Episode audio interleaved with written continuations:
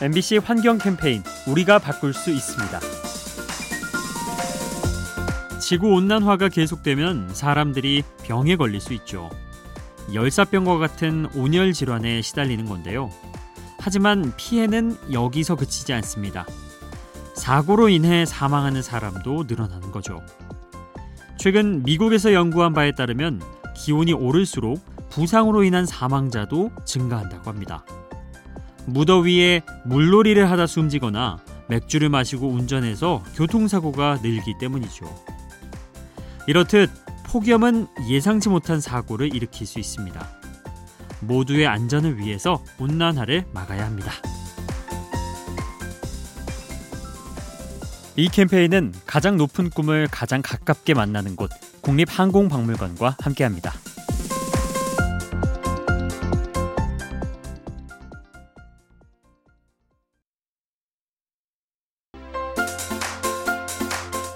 MBC 환경 캠페인 우리가 바꿀 수 있습니다. 학교에서 학생들에게 재활용을 가르치죠. 그런데 정작 학교 물품들은 재활용이 잘 안 되는 모양입니다. 해마다 전국 각지의 학교에서 쓰지 않는 책상과 의자가 나오는데요. 관련 지침이 없어 학교 측이 임의로 처분하고 있죠. 대부분은 책걸상 납품업체에게 뒤처리를 맡기는데요. 이 중 일부가 수거물을 땔감용으로 쓴다고 합니다. 하지만 책상에는 본드와 니스가 묻어 있어 태울 경우 환경에 해롭죠. 책걸상이 올바르게 처리되도록 합리적인 수거 제도가 필요합니다. 이 캠페인은 가장 높은 꿈을 가장 가깝게 만나는 곳 국립항공박물관과 함께합니다.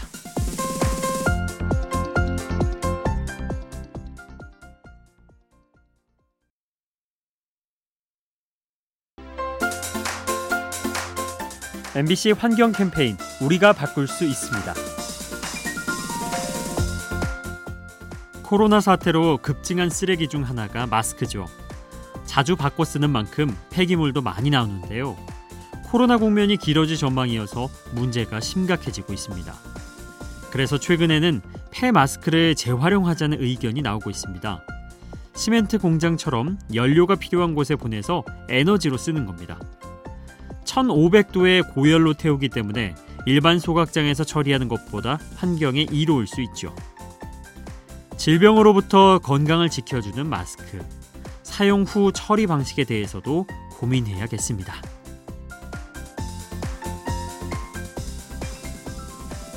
이 캠페인은 가장 높은 꿈을 가장 가깝게 만나는 곳 국립항공박물관과 함께합니다.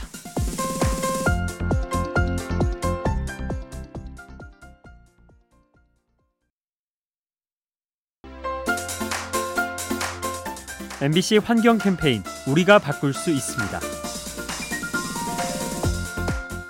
올해 전국 곳곳에서 매미나방의 유충이 창궐했습니다.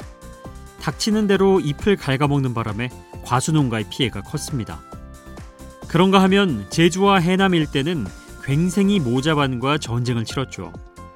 양식장 그물과 선박 스크루에 달라붙어서 어민들이 고통을 받았습니다. 그런데 이 두 가지 문제의 배경에는 기온 상승이 숨어 있죠. 유난히 따뜻했던 겨울 탓에 나방이 급증하고 바다 수온이 올라 모자반이 유입된 겁니다. 농업에 악영향을 미치는 기후 변화 함께 관심을 갖고 막아야 합니다. 이 캠페인은 가장 높은 꿈을 가장 가깝게 만나는 곳 국립항공박물관과 함께합니다.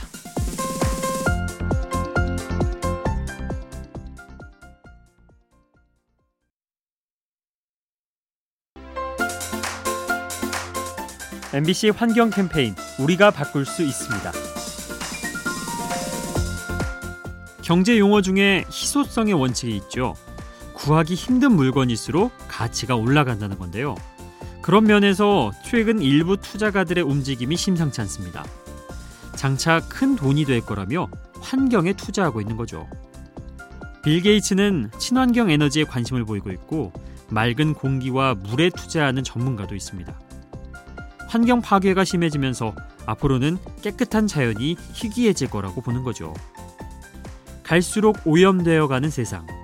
이제는 환경을 지키는 일이 곧 돈을 버는 일입니다.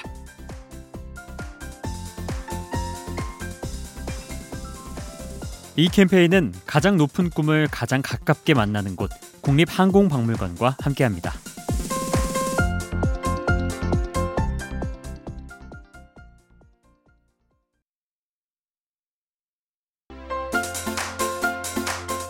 MBC 환경 캠페인 우리가 바꿀 수 있습니다. 에어컨 없이는 견디기 힘든 요즘이죠. 그런데 이 에어컨은 동시에 두 가지 효과를 냅니다. 내부에는 찬바람을 제공하지만 건물 밖으론 열기를 내뿜는 거죠. 만약 이러한 현상이 반복될 경우 미래에는 어떤 일이 벌어질까요? 일부 학자들은 사람들이 집에만 갇혀 있을 거라고 예상합니다. 바깥이 너무 뜨거워져서 차마 외출을 하지 못한다는 거죠. 이런 상황을 막으려면 우리의 지혜가 필요하겠죠? 가급적이면 에어컨에 대한 의존도를 줄이는 것. 힘들어도 조금씩 연습해야 합니다. 이 캠페인은 가장 높은 꿈을 가장 가깝게 만나는 곳 국립항공박물관과 함께합니다.